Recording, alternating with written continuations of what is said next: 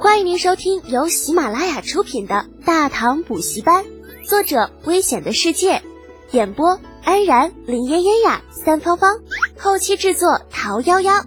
感谢订阅。第四百二十一集《吐玉魂之行》中，越想越是好奇。杨公转头看向身侧的李浩，笑着说道：“ 呃，德简呐，老夫就卖个老，叫你声贤侄，如何啊？”李浩陪笑道：“ 杨叔客气了，总之恭敬不如从命。强龙不压地头蛇，别说这杨公人在凉州已经经营了十年之久，更战功卓著。就算没有这些，单凭他雍州牧这个头衔。”将来使团需要借助他的地方也有很多，所以李浩在与杨工人见面之后，姿态摆得很低，礼数上也十分的周全。杨工人见状微微点头。李浩的名声他不是没有听过，长安第一祸害，李二手下的第二宠臣。别问第一是谁，贞观一朝还没有人能够代替长孙无忌那个大胖子。此时见他彬彬有礼，丝毫没有少年得志的猖狂，啊，这让老杨心里不禁暗道了一声：“闻名不如见面，见面更胜闻名啊！”心里想着，杨公人面上不动声色，淡笑着问道：“那贤侄啊，你能否告诉老夫这次出使西域的目的到底是什么呀？也好让老夫心里有个底。若是别人问起。”想着定然是不会说的，但既然杨叔问了，李浩深吸了一口西北特有的空气，望着南方说道：“其实这次出使西域的目标，便是吐玉魂了。吐玉魂，杨公人眉头一皱，大唐要对吐玉魂动手了？啊，不是西域要对吐玉魂动手了，我大唐只旁观不插手。”杨公人倒吸一口冷气：“啊，这陛下这也太不靠谱了吧！如此大事，怎么也要派个老成持重之人才是啊？你这也太直接了，瞧不起人不是？要不是看你这老头年龄大了，老子又尊老敬贤，非得跟你啊拼命不可。”干咳一声，李航揉着鼻子：“呃，那个杨叔啊，就这事儿吧，其实并不是您说的那么简单。”想要搞掉土御魂，还要靠西域各国合力，还要靠吐蕃的大力支持。这一大圈折腾下来，别说上了年纪的老一辈人，就算是我们这些年轻人，他也是有些受不了了呢。嗯，这倒也是。杨公人极为认真的点点头。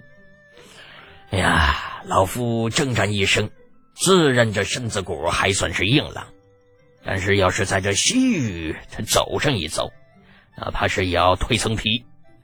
朝中那些老东西习惯了养尊处优，怕是还真遭不了这份罪。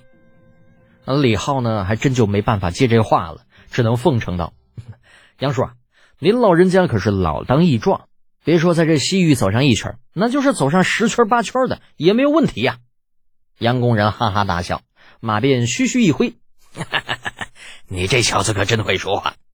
好了，老夫也不逗你了，你且说说接下来有什么打算。”老夫对这西域还算是蛮熟悉的，看看能不能给你参谋参谋。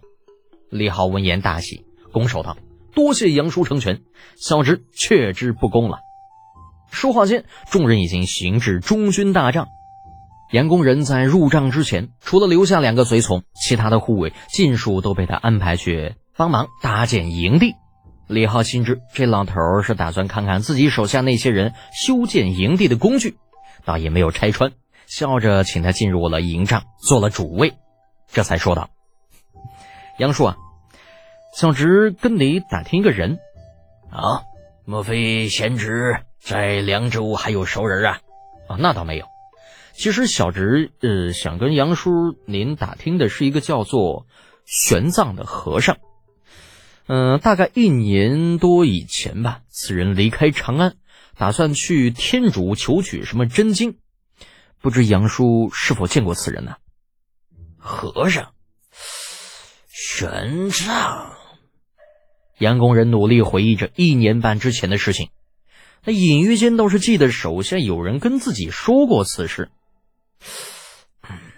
这此人，老夫倒是听人提过一嘴，不过当时并没有放在心上。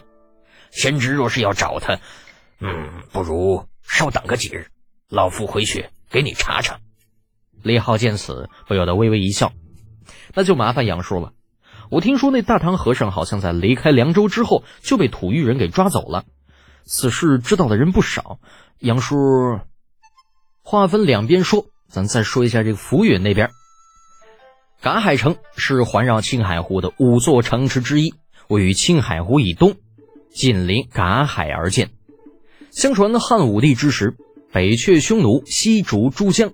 以至于大批的羌人部落不断被迫迁徙，最后大量羌人部落在青海湖周围定居，也就造成了这一带的空前繁荣。